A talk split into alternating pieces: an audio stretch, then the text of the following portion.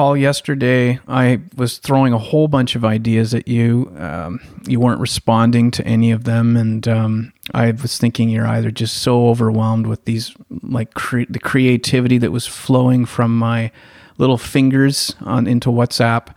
Um, so I think there's a whole bunch of different topics we could cover today.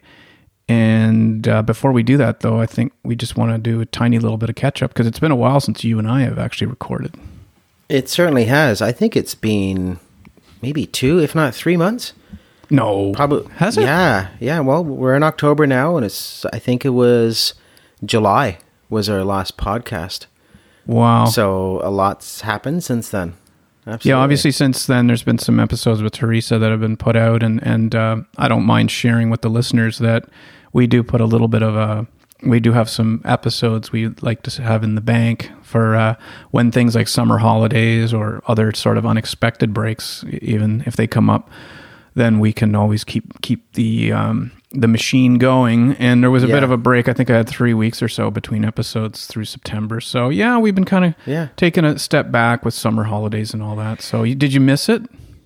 Uh, absolutely, I did. Yeah, yeah. It's it's nice to have a little bit of a, a summer hiatus, I suppose, to kind of, you know, regroup and rethink. Um, and I'm glad to see that uh, Teresa has filled in. She's done an amazing job as uh, as your uh, alternate co-host of these podcasts. Uh, I'm a big fan of, of Teresa. I think she brings a lot to the podcast. So I think uh, myself and, and Teresa make a, a good combo to to work with you on these.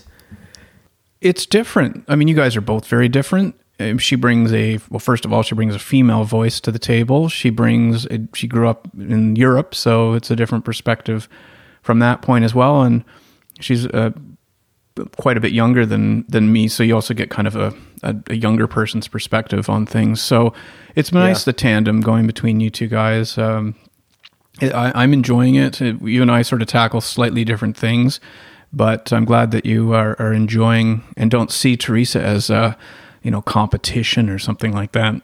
No, far from it. I, I welcome it. I think our, our viewers, I'm sure, welcome it as well. Uh, as long as Teresa and I both get equal billing, though, right? Oh well, Yeah. we'll see. We'll see. We'll see. well, um, hey, th- those salary negotiations could be a bit uh, tricky. we're gonna have to have a co-host, sort of Yeah. co-host off of some kind, where you guys have to like, you know, square off with e- with each other Mm-hmm. and uh, see who wins, who's left standing.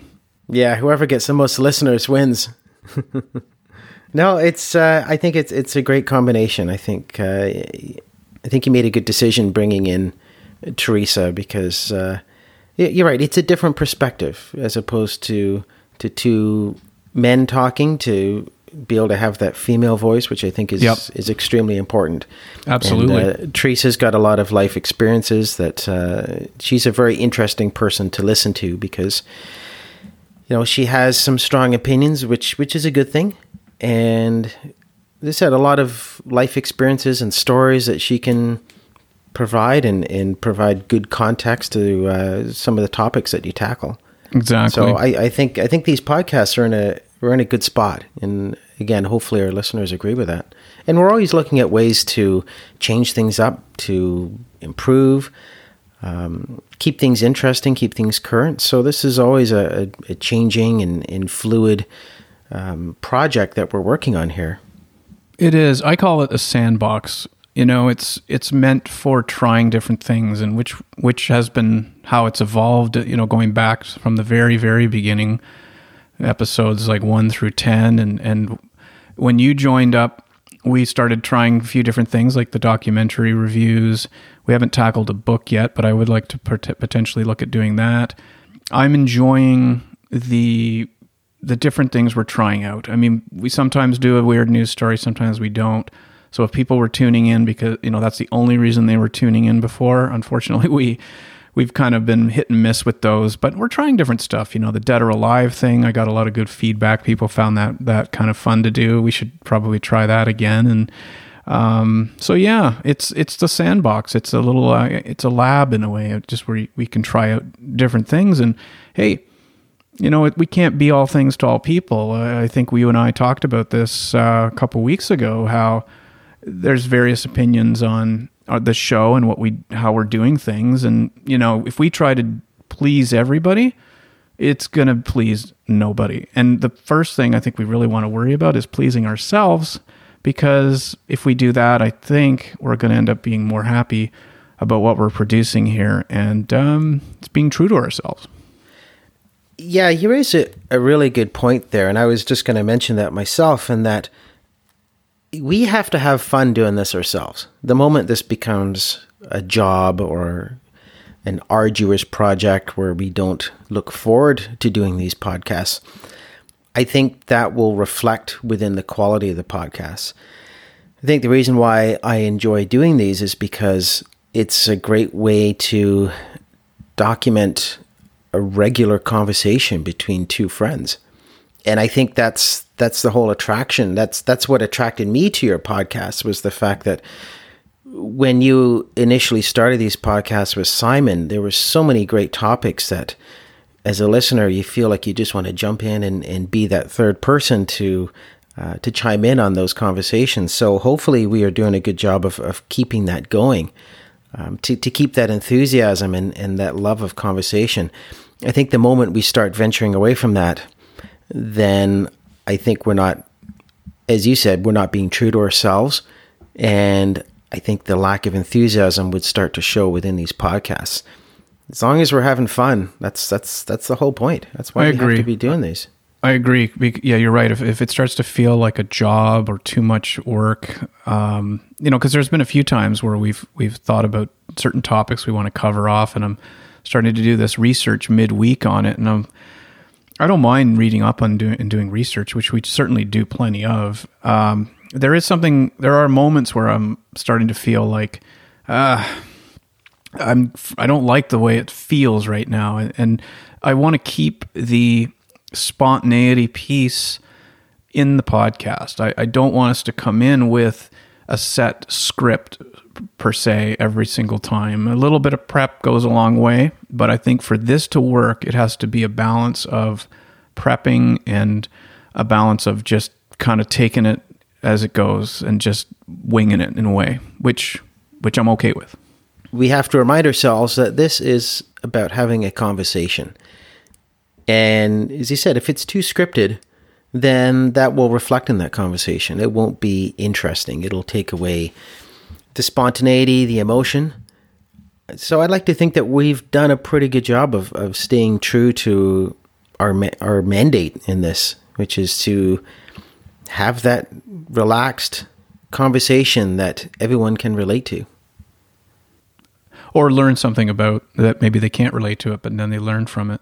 So good. Mm-hmm. All right. Well, let's let's get on with it. So we have, uh, I like I said yesterday, I was throwing a whole bunch of different ideas at you, and then just before we push the record button, you mentioned something that was interesting, which I think I'll save uh, for for after. But why don't we dive into our sort of our main topic we wanted to talk about today, which was around, and correct me if I'm wrong, but the government supported programs for for drug drug abuse, uh, in particular, like needle supply to drug users, and our opinions on that. And I think you have a number of opinions. If I teed that up the right way, yeah, I believe so.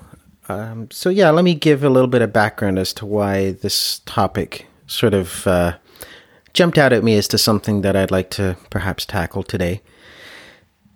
So with everything going on with with COVID 19, um, there has obviously been a lot of changes, and there's been obviously a lot of effects to um, perhaps like the disenfranchised people, homeless people. There is an article that caught my interest about, and again, I'm not sure if it's maybe because of the economic impacts of COVID, but there's been a rise in so called tent cities. Um, I guess, large groups of homeless people that create these um, tent cities, which is not uncommon in many large metropolitan cities. It's been around for a very long time, unfortunately, but I think more so over the last few months because of everything going on with economic uncertainty. Um, there's been less money provided to a lot of social services, and, and services have been impacted with everything going on. Anyway, the, the point of this story was that um, because of the the rise in some of these tent cities, there's been an increase in the amount of drug usage. So this article that I read was that there is this tent city that has cropped up in this park in Toronto. I believe it was Alexandria Park. I'm not sure whereabouts in the city that is, but mm-hmm. the point being is that there was um, local residents have complained that there has been needles, um, drug paraphernalia scattered about this park to the point where people do not feel safe going there. They certainly don't feel safe providing, allowing their children to go there. Um, there so just so people know, it's in it is in Toronto. It's at Dundas and Spadina. Okay. Dundas Street West on the north, Spadina Avenue on the east is the location of Alexandra Park. Just just wanted to put yeah. that in there in case people wanted to look that up. Mm-hmm. Sorry, continue. Yeah, and the article stated the fact that local residents have seen discarded needles around children's playground area. Mm. Mm. So it got me thinking about a topic that I've been giving thought to for a little while, and that's the whole debate about uh, the the safe injection sites, which is a relatable topic as to that might explain why there is the prevalence of needles, why there is so much drug paraphernalia, um, how this how the homeless population get access to all these needles and, and drugs. And just to, to give a little bit of background, I'm sure most people are familiar somewhat with the concept of safe injection sites, but um, it's basically, I guess, areas where um, drug users can can use drugs in a safe and um, I guess supervised area. Yeah, where trained professionals give them needles. Uh, I don't believe they provide them with the drugs themselves, but I, I could be wrong on that. Uh, but essentially, yeah, the safe injection sites, it's a supervised area where people can inject some, inject themselves with drugs. And this has been an issue which there's obviously pretty strong feelings on both sides. There's a lot of um, proponents for this concept that would argue that, you know, this helps to save lives, perhaps. Um, it gets people with addictions uh, to well, one quote that I saw was that it helps them to reconnect with society and get them access to health services. And there was also mention that within these safe injection sites that it helps to prevent um, or reduce the likelihood of, of overdoses, that there is, uh, as I said, trained professionals that are able to respond um, with the, the medical expertise to, to help these people if that were to, were to be the case. Mm-hmm. And it all comes down to the whole concept of, of harm reduction. And I, I understand that. I, I get why there is a lot of proponents to this idea. But I bring this up because it's something that I kind of struggle with in that at the end of the day I, I've I've done some research on this and I still come back to the to my own opinion that I just do not agree with it. That at the end of the day you are still condoning illegal drug use. You're enabling people to continue their addictions. And Okay, I want I to clarify one thing. If I when mm-hmm. you talked about the needles in the park, like are you saying that you're blaming the safe injection sites for that or is that a separate topic? I am kind of blaming the safe injection sites because how else would what they What makes have... you think they came from there? Well, there's a prevalence of safe injection sites throughout the city. Um, mm-hmm. I, you know, I, I, to be honest, I don't know if if in terms of the number of, of needles to, to say how many came from the safe injection sites, I, I obviously don't have those numbers. Um, and, and I'm not necessarily correlating between the safe injection sites and the needles in the park, but I think it is a related topic. And, and that's what prompted me to think about or, or want to discuss this, uh, this topic of the safe injection sites because I think it all sort of comes down to to the big picture in that as a society, I think we are becoming a bit um, I guess we, we are enabling or or condoning illegal drug use within the city. And I know that this is a big issue right now, and especially it's being highlighted because of of the civil unrest in the U.S. and in the U.S. election coming up. Well, COVID nineteen. There's a lot of people and, who become yeah. more addicted to things, or it's it's either gotten worse or they've become addicted. Absolutely, yeah. On, on, on substances.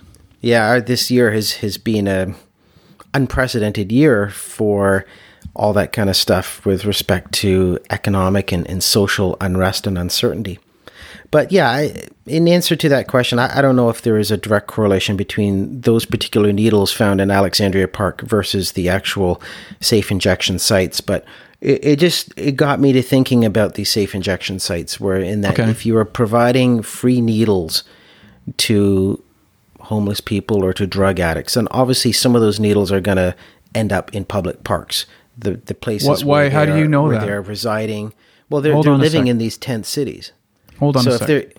So one thing we need to know more about, I think, is whether or not, and maybe you look this up, but my guess is at a safe injection site, you go in, you get injected. I, I bet you their needles aren't leaving the property. I think they are. I, am pretty sure they are. So they give they, the needles out? free needles, yeah. Hmm. Hmm. Okay. So they are providing them with the, I guess, with the devices they need for for their drug usage. I so, yes, can totally. Uh, I okay. We definitely can. We know just from the past episodes we've done that you you definitely fall on the conservative side of the political spectrum. Mm-hmm.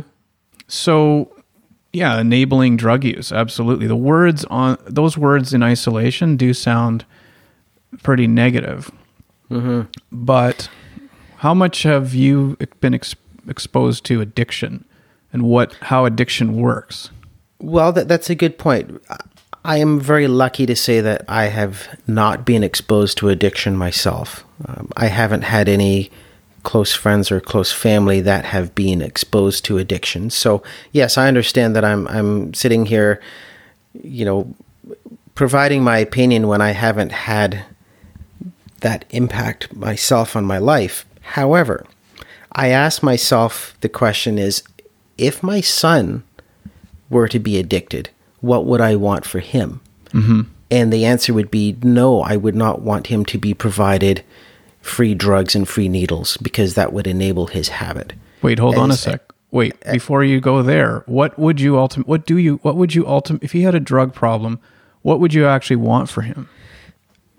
what I would want for him would be the more so on the drug prevention side. Instead of enabling an illegal habit, which ultimately may or may not result in serious harm or even death, I think the focus should be on, on the drug prevention, the rehab, and the addiction counseling. Like but, I would, but that is part. It, some of that is part of that. That the yes drug no. enablement like, or or a safe injection site mm-hmm. is often part of a larger treatment plan for people who have addictions. That to just simply throw them in a cell and have them work it out, you know, like kind of like in Ray. Remember the movie Ray when uh, mm-hmm. Ray Charles is in that facility and, and it's like he's having nightmares because of the heroin uh, withdrawal, and he it's like he kind of goes crazy almost.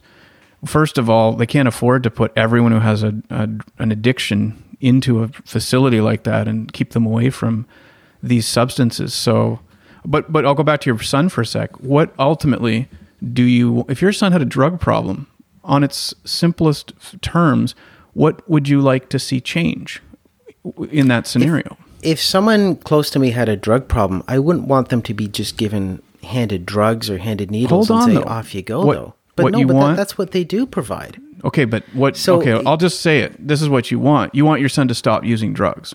Well, obviously, yes, but right. if there has to be a program that that effectively places these individuals within the the drug prevention, the the rehabilitation programs. The, the only way you're going to break this cycle is that you have to find ways to get people to get off the drugs. Now, I understand. But what if safe injection sites is a way to get people off the drugs? But the problem with the safe injection sites is that you're just again you're enabling the the the problem. So let me put it to you this way: if if you're an alcoholic, obviously as an alcoholic you would want to get help, such as going to AA meetings, counseling, um, mm-hmm. detox. Helping you overcome your alcoholism does not involve giving you a two four of beer every weekend and sending you on your way. So how how is how is providing drugs and needles any different from that? I wouldn't give you a case of beer to overcome your alcoholism. Well, okay, so I have a friend who has quite a bit of experience with an alcohol addiction. And one of the things and this is where a lot of we we have a lot of uh, beliefs and opinions around how things are supposed to work. And even when we're told that experts say this and experts say that, we sometimes are still skeptical. But the friend I'm speaking of, when it comes to addiction and getting off of, they do not ever say in addiction to alcohol, stop drinking. There is a process involved, and it doesn't just amount to okay i want to quit alcohol. Now that's one person's method perhaps is to just say pour out all the alcohol and and boom you just go cold turkey. But look at smoking. People have uh, they wean themselves off smoking by having nicotine patches and things like that. There's a whole bunch of chemical reactions involved in this stuff that going off the drugs in some cases can be worse than actually staying on them, but in a controlled environment and kind of working your way off them in a, in a proper treatment. Agreed in that, yes, there is a process to the treatment. Um, you are right in that, especially with drugs, you, you need to wean people off of them. But the problem is, is that by providing these needles and safe injection sites, you're not doing that. How do you know? no, but it's it's how not a process to wean people off of that. That that's how not, do you, how do you know that? Because they they keep doing it. Like we we're still having this problem where you have repeat users going to these safe injection sites over a course of like five, ten years or whatever. Yeah, because uh, there's been there's been studies done. There, um, there's a safe injection site. One of the very first that opened was in Vancouver, and there's been a lot of studies done um, over the participants of this safe injection site. And 10 years after the fact, there's still people that are still using. Um, I, I, agree with you. When it comes to to drugs or alcohol, yes, there has to be a process to, to wean people off to get them into the treatment process so that they can be they can start living their sober lives. That's the key right there is getting people to be sober. Mm-hmm. But when you have these injection sites that are just enabling the continuous use of these illegal drugs, then it's not really helping these people at the end of the day. Like the the the only way you're going to help these people is to get them off the drugs and provide them with with a helping hand to get them out of this this world. Now I understand that there are some people that sadly enough are, are just unable to be helped. Um, addiction is is a terrible thing. It, it is it can be very powerful demon within certain people where unfortunately there is that's the only course for them. Um, and it's sad to say, not that you want to leave people behind, but I, I think that the focus should be on trying to help as many people as possible. So one of my overarching arguments here is that, you know, one of the reasons why I have these feelings about the safe injection sites is because at the end of the day, when you look at the big picture, you are enabling and condoning an illegal activity. It is something that can, you know, I guess relate to increased crime. Um, you are allowing crime to propagate because if you are allowing these people to use these drugs, makes you wonder how are they getting these drugs are they using their social assistance money to, to purchase these drugs, which is likely the case? Are they resorting to criminal activities to get the Probably, money to pay for these drugs? So yeah. you, you you are it's propagating illegal activity in many different forms. So there there has to be a cycle. There there has to be something that breaks the cycle because I think I don't think the current situation is working very well. And well, I, am not. Pre- I was going to Just say because there's more tent cities up doesn't mean that it isn't working for some people. Mm-hmm. This, this No, I- I- method. No, I understand that.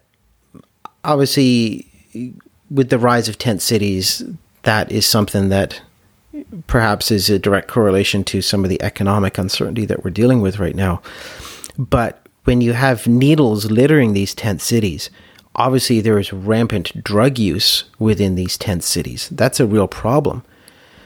But nothing is being done about it. You know, the, the illegal drug use is illegal at the end of the day. It is yeah, an you're illegal activity. the. This is what the law says, so this is how it should be. Well, yeah, like why are some laws enforceable and some aren't? And But I, okay. I, I know I know things have changed a little bit with the legalization of marijuana, and, and yes, I realize that perhaps our enforcement of, of drugs has been a bit more relaxed. But at the end of the day, an illegal activity is being committed here. So why are we okay with that? What if it wasn't illegal? Well, that's a debate all to itself. Uh, you know, I, I have feelings about the legalization of marijuana, but I, I think that's a, as I said, that that's a whole debate all to itself because I don't mm-hmm. think we'd need a lot more time to discuss that if we're going down Yeah. that road. But yeah, my, you know, in in a nutshell, I don't agree with the legalization of marijuana. I, I don't agree with legalizing drugs. As simple as that. But but who And- and- says okay? So what if alcohol was illegal? You just wouldn't drink because because you just because it's illegal. Like alcohol was illegal when prohibition came in. It was illegal and it wasn't before because somebody felt alcohol was going to exacerbate the the depression and and uh, or you know it was it was bad it was just a bad thing for society and then look how that turned out you had mob the you know the, the mobs were stronger than ever organized crime got stronger than ever you drink alcohol what if someone told you so, so research has been done that suggests marijuana is safer than alcohol in a lot of ways and so they legalized it but you still have a problem with you have an issue with legalizing marijuana so what's what's going on there I do. Um, I don't necessarily. My my issue is that I don't have a problem with decriminalizing marijuana. I don't think one should be arrested for for having possession of marijuana. The reason why my views on this, and maybe this has changed over the years, but as a parent, I ask myself, what would, what do I want my son exposed to? And my son is is um, well, he's going to be turning ten soon, going to become a teenager within the next few years. And I ask myself, as a parent of a soon-to-be teenager, what do I need to be worried about? And the fact that you have legalizing of marijuana, that's one more vice that he is now being exposed to. That's one more thing that, as a parent, you have to wonder about. It, it's as a parent, you worry about your kids being exposed to, to drinking and driving. You always want to make sure they're kept safe and that they're not sure you know, in a vehicle driven by someone under the influence or them being under the influence themselves. But now you're introducing yet another vice into the whole system here where not only are you dealing with drunk driving, but you're also dealing with people that are high and driving. Okay. All right. So there are vices that exist that are legal today, mm-hmm. right? Yeah. Alcohol, Yeah. gambling, mm-hmm. Yeah. Oh, yeah, 18 there's- or over, or 19 or over is the Canadian law. You have to be 19 or over to consume alcohol. I think to go into a casino, it's the same thing. Well, there's plenty of vices out there, and anything could be considered a vice, and it doesn't necessarily have to be illegal. Mm-hmm. So just by making a, a, a legal vice versus an illegal vice, would you rather, if he did decide to try marijuana, would you rather him buy a, a safe and controlled substance from a reputable supplier than to go and get it on the street and God knows what he's getting? Agreed. Yes, if he was to try marijuana, then yeah, absolutely, you'd want it to be safe um, from a, a reputable dealer. But I, I know where you're going with this, and that if if someone you knew was a drug user, would you want them to get drugs from a, a safe place or, you know, in a back alleyway? But at the end of the day, you know, when you're dealing with um, with drug usage with opioids, that's something that is is so much more incredibly dangerous than dealing with marijuana. Not that that not that that marijuana can have it, its dangers as well. And you know, we could really go down a rabbit hole here and talking about which drug or, or which vice is more dangerous than others. But Yep. it, circling back, Gambling's to, destroyed more families, I'm sure, than most other substances, as an I'm sh- example. Yeah, I'm, I'm sure it has. You know, there's enough vices out there as as parents. There's enough vices that that keep us up at at, at night, wondering about our, our kids, especially as they become teenagers. And yeah, as teenagers, that's the you're gonna experiment, you're gonna try new things, but you know, to have additional vices sort of thrown out there, it's one more thing to have to worry about. And I would. I don't know. Okay, For- well, for here's how me- my go ahead.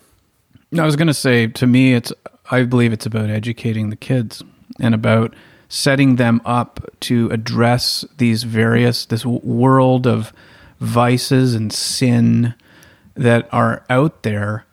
Um, I, to me, it's about educating them in how to make decisions about choices they make.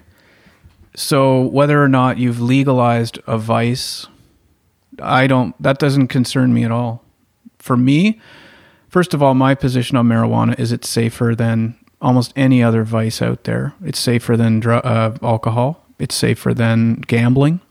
Um, I, I'm I'm I have no problem with marijuana legalization. I what I have found that's interesting is I drove by one of these places yesterday. Uh, it's it's um, not far from our house. It hasn't opened yet. It's coming soon. It's a, a dispensary, and you know there's still a little bit of dirtiness when I see that because we grew up being educated that these drugs were bad. We shouldn't be taking them, and so for many people, you still feel this kind of dirty. You got to go have a shower after you look at one of these places or imagine what if I went in there and checked it out? Like this is with all the with how much education was spent on us time wise and money wise growing up. You know, you'd bring Officer Logan in or whatever, who'd come and talk to us about all the things that were bad about marijuana and and you know scaring the bejesus out of us and and uh, well they've legalized it now. So all those conversations with Officer Logan back in grade four or whatever are like, oh, weird. Now it's okay to do that stuff. Um, but I think it goes back to the education of the child, enabling them to make good decisions is where we're, whether or not they make marijuana legal or something else legal. I'm not. I'm not concerned about that. Well, sure, you, you raise a good point about the education. And as parents, it's our responsibility and our duty to make sure that our kids are properly educated on that.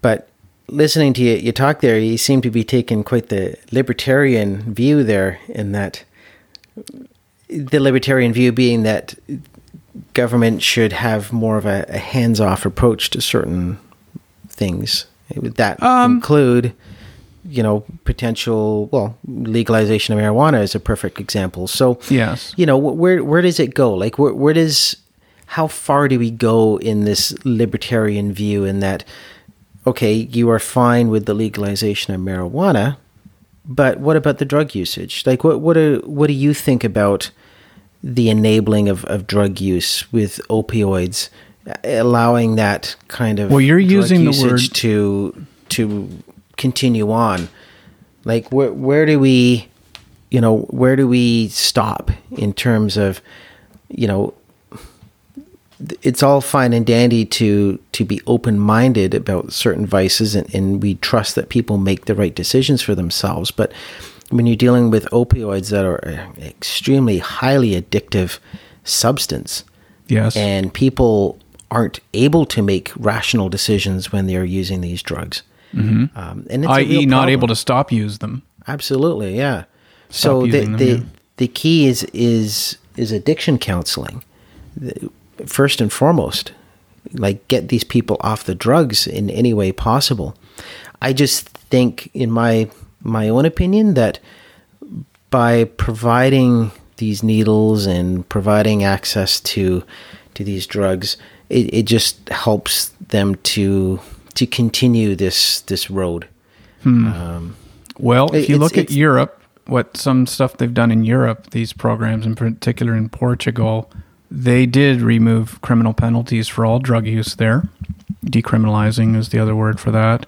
Um, they've done studies on it that says, say that after 10 years of doing that, the number of addicts halved and the overdose deaths dropped by to 30 a year for the entire country.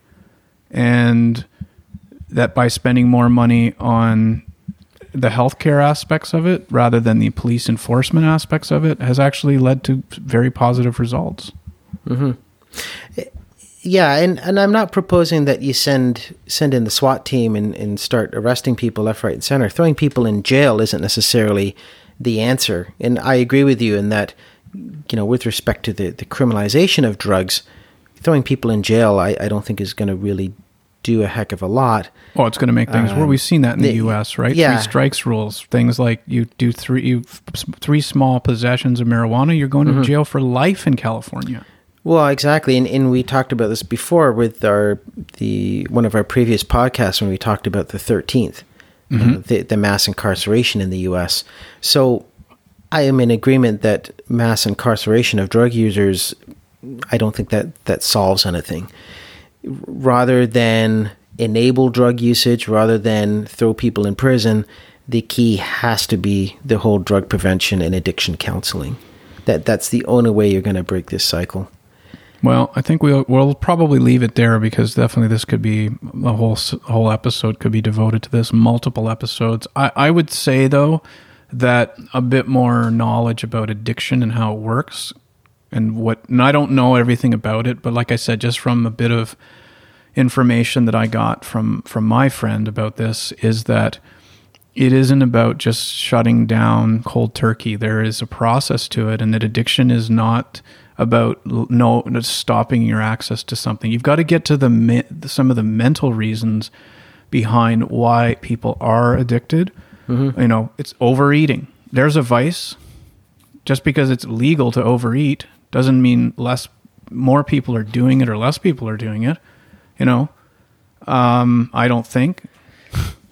mm-hmm. So, anyway, I think we'll uh, we'll probably move on. I think you. My guess is a lot of the comments you've made here are going to rattle a lot of people, especially those that have suffered with addictions. But um, as we've always said with this, we are we like to kind of educate by some of the stuff we, we dig up and talk about, but we're also open to being educated. 13th is a prime example. Black Lives Matter, prime example. You had pos- yeah. a position that changed a lot after George Floyd and after watching that documentary. Mm-hmm. No, absolutely. And you raise a good point in that the reason why we like to tackle some of these heavier subjects is because it allows us to have some honest and frank conversations Yes. And we are open to learn as well. And I'm sure some of the, the viewpoints that I I talked about today, a lot of people would agree with. But at the same time, there's probably a lot of people that do not agree with what I just said today, that think I'm I'm probably very ill informed. And believe me, I do not pretend to be any kind of an expert in this subject, but I'm just voicing the the opinion of the average Joe here that picks up a newspaper. Wait, a Wait, is it? I well, I, yeah, I believe so. In that, you know, the average person that picks up a newspaper and is reading this story are going to have some some thoughts and feelings about this. And I'm just, yes. you know, one opinion on the matter. There's right. going to be very several differing opinions. Yes, but, but, average Joe, I thought you were implying that average Joe is going to look at this and think this is not the way we should be handling addiction. Yeah, probably. Yeah, I think the average person would say that no, they don't agree with with. Um, all right, we got to run a poll. I want to yeah. put a poll up and get people to fill in. Uh, well, obviously, nobody wants to see needles. Nobody wants to see needles thrown in parks. It's it's a bad situation when kids can't totally. use playgrounds because it's because of drug No usage. argument it's, there. It's a bad thing. So the re- the point of my conversation today is what are we going to do about it? What can we do about it? It's simple as that. Well, what if someone said, well, safe injection sites lead to reduction in those things? Then what? Would you believe it? Or do you like, I'd have a tough time believing that. I would because all right, we got to do some more research. Yeah. Uh, Well, and we got to move on. Yeah. No, you're right. You, know, th- th- this is something that we could discuss for like the next hour. Um, yeah, th- this is this is something that uh, I think we we might need to revisit this. Um, actually, I would like to revisit this. Well, maybe in a future podcast. Um, I have some ideas on this. So All right, we'll be back will, on we, that. We will come back to this. Okay. Oh, uh, I just was looking at my list of fantastic ideas for the podcast, and I just ju- noticed one now, and I want to just go to it. Garbage receptacles as a place to advertise your business. What I, I noticed this yesterday. I was at the at the shopping plaza, and there's a number of garbage receptacles. You know, you put recycling or tra- litter and and whatever can be thrown into this to prevent people from just tossing it on the ground.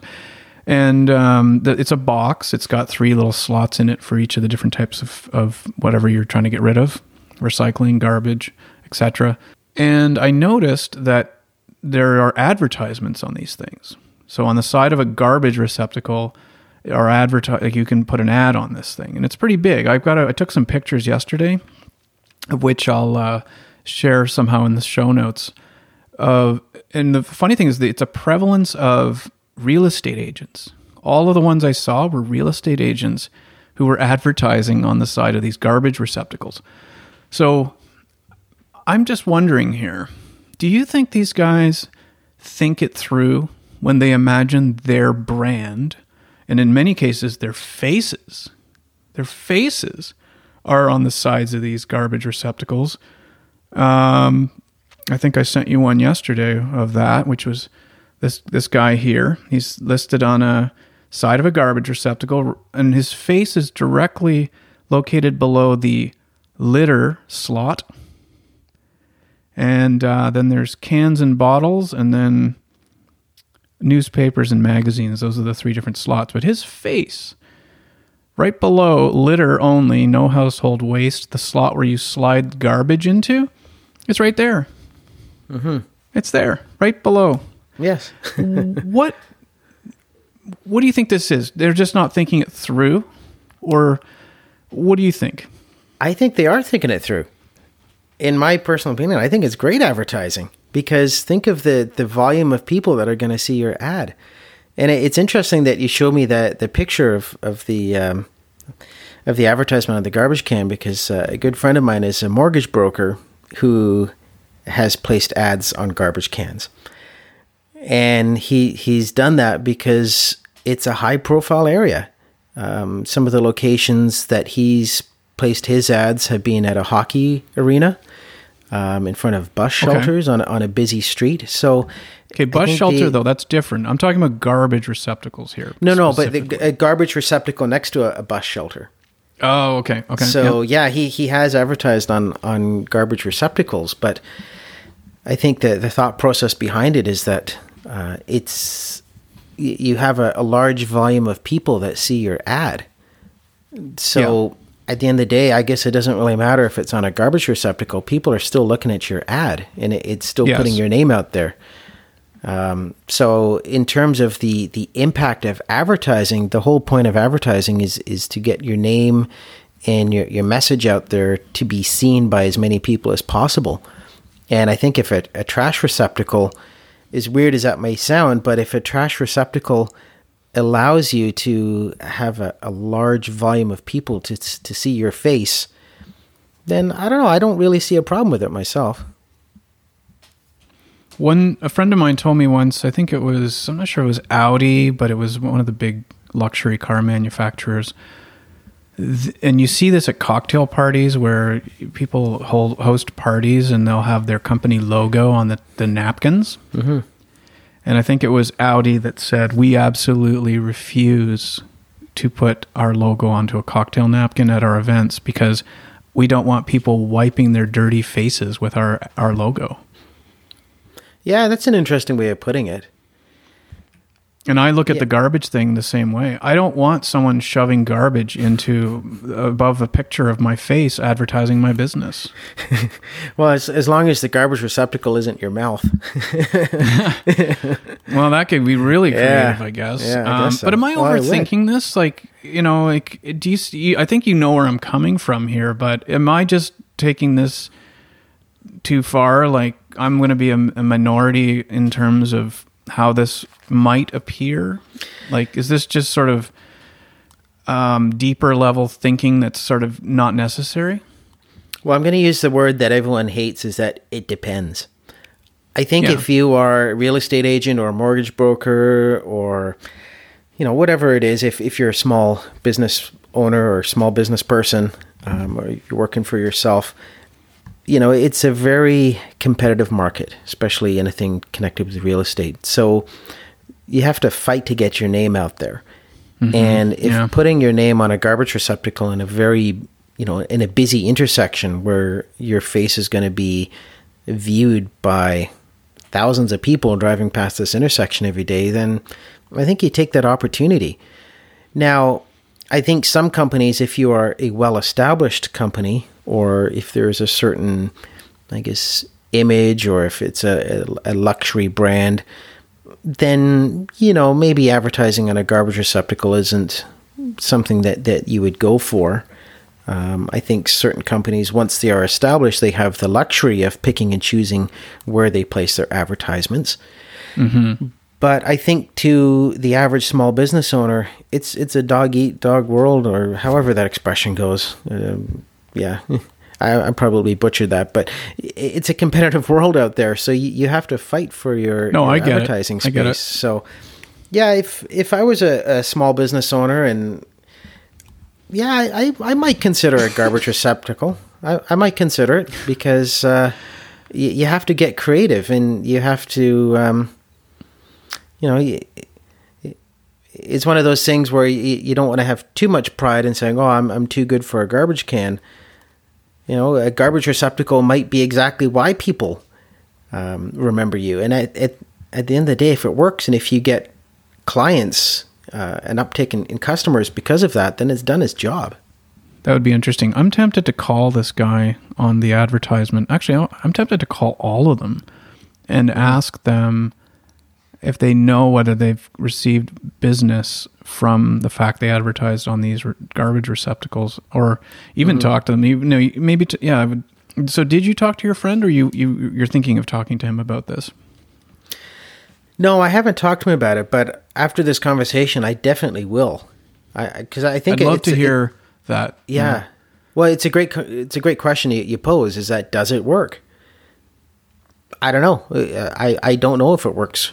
Um, I'm assuming it has to, otherwise, why would I think it's going to work? I think there's going to be some element of working. It's just just because it works, though, is that the only reason to do it? And um, if I was just wondering too, because the garbage receptacle has two sides to it. One is the side you put garbage in, and, the, and there's the back of it, which it doesn't. And I was thinking, I wonder if it costs more to have it on the front of the garbage receptacle because that's where the people are actually pushing the trash into and are going to come in from you know that's the side they're always going to be approaching. And my guess is it probably is slightly more expensive to put it on that side but it'd be interesting to look be, into yeah. that a bit.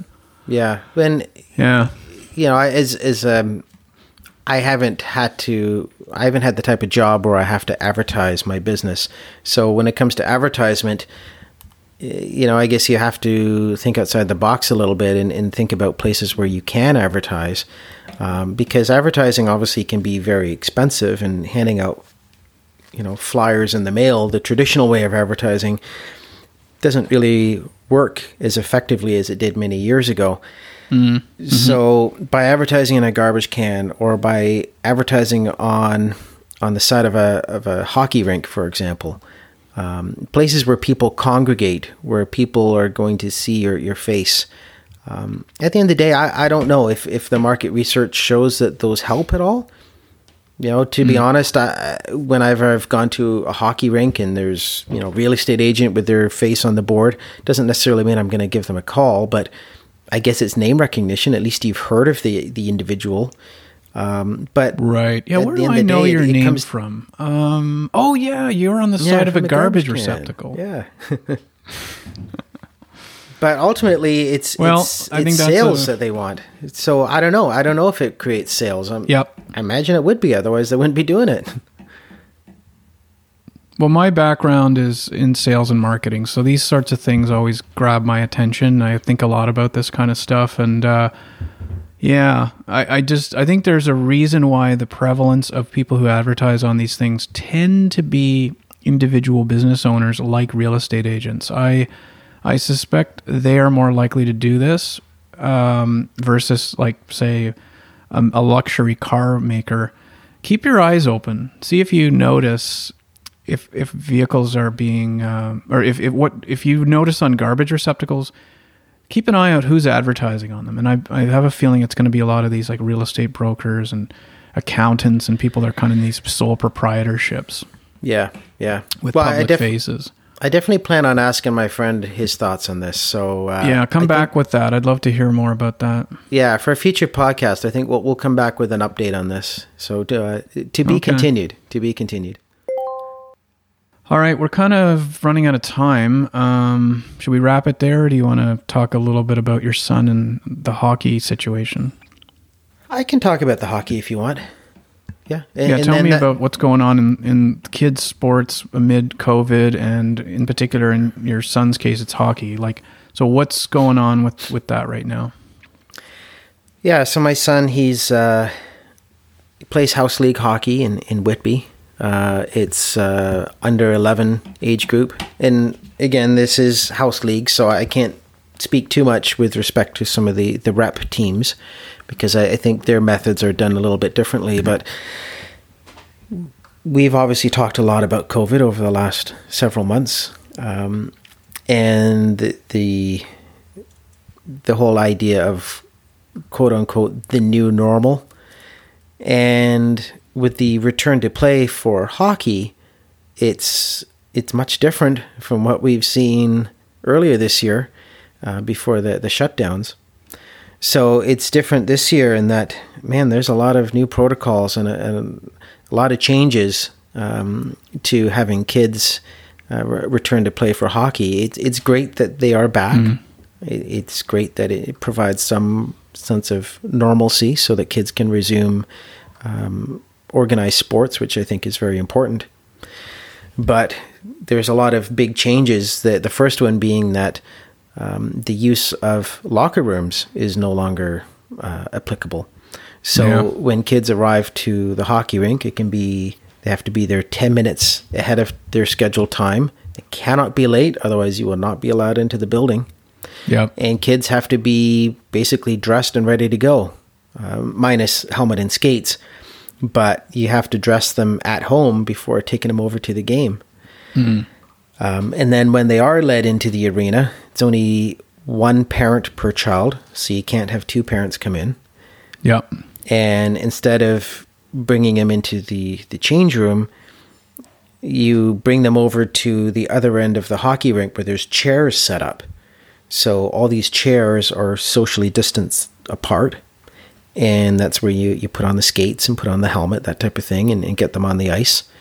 But yeah, it's uh, yesterday was his first practice, and it was a interesting experience. Uh, the the new norm, as as I mentioned. Do you have to socially distance on the ice too, or they let it go there? Well, this was a practice, so it was a little bit different, but there wasn't. Once you're on the ice, it's kind of hard to social distance because you're Right. You, know, you still have to practice your drills and, and you know p- play the game. I think Yep. there's differences this year in that I think um, there's talk about no less physical contact, um, you know, with respect to, to body checking that type of thing. So in, in terms of how different the game will be played, that that's still to be seen. Um, but just yesterday, with being the first practice, it was a, a weird experience just seeing you know all these new protocols in place, and I understand why they're doing it and its precautions and and being safe. Um, but yeah, it, it was uh, it, it, was a, a, weird experience seeing all these new new changes and you know the the new norm of of not having something as simple as as the kids in the changing room bonding as a team. It's one yeah. of those things now where you just show up, you play, and then you go go home. As soon as the game is done, you take your skates off and you you you leave. You have to get right out of. You have to leave the arena right away. So, so you put your son in hockey because probably physical exercise, chance to be in a team environment. I'm assuming. What's the? Does that still exist now? Yeah, I believe so. You know, he has some friends on the team, so I think it's it's still good for him to have the interaction. You may not have as much interaction with your teammates as you would in years past, mm-hmm. but at the end of the day, it's still good for kids to have that the, the physical activity to participate in in a, in a, team sport. I think there's still obviously the um, I think the benefits outweigh the negatives. So you know, hopefully things improve over the course of the year, and maybe some of these restrictions can can ease up if the numbers improve at, at some point, which we hope that they do. Yeah, because we've seen a spike here in Ontario, and yeah, there's been a number of measures. I was just on the West Hill hockey site, which is where my son used to play. It's uh, funny, you know, in this day and age, the, the, so this is their latest update. This is from October 1st. It says we've been informed by the GTHL, that's the Greater Toronto Hockey League, that they are following up concerns that have been raised regarding City of Toronto's policies specific to cleaning facilities and ice permit cancellations. Uh, we anticipate more information from uh, coming from the city later this week. We will share this information as it is made available to us. So this was on October 1st, and we are at the 18th, and there's nothing in this website mm-hmm. updating anybody on any of that. Also, nothing about COVID 19 that immediately jumps out on this website. So that's a little bit of a miss, in my opinion. We didn't put our son back in hockey when we arrived here in Canada again, just because I was just too concerned that they're just going to shut it down like after a couple weeks and that I don't know if they'll give money back or what they're going to do. If I don't, maybe there's some pro- protocol around that. Like if they decide to shut it all down, will you get your money back? That's a great question, and that's a concern of mine as well. In that, what if further shutdowns occur? Um, I believe that, well, at least in Ontario, certain jurisdictions that have reverted back to uh, what they call the modified phase two is that teams are still allowed to practice, but there can't be any actual games. Um, so yeah, yeah it, it's it's a bit of a risk, absolutely, and it is any hockey parent knows hockey is not cheap. no, no, yeah, so not. It's it's a concern, and but to buy the equipment and then to yeah. have them because my son will need a whole all new equipment because we've been away for three years, so skates, everything. And that's you're looking at at least a thousand dollars if you go brand new yeah. just to suit up a kid. Uh, maybe not quite that much, maybe 500 ish, mm-hmm. but yeah. still not like soccer where all you need is, you know, cleats and uh, the uniform mostly is provided as part of the registration. But yeah. Yeah, it's a risk. And, and we signed him up knowing that, yes, this was not going to be your typical hockey season.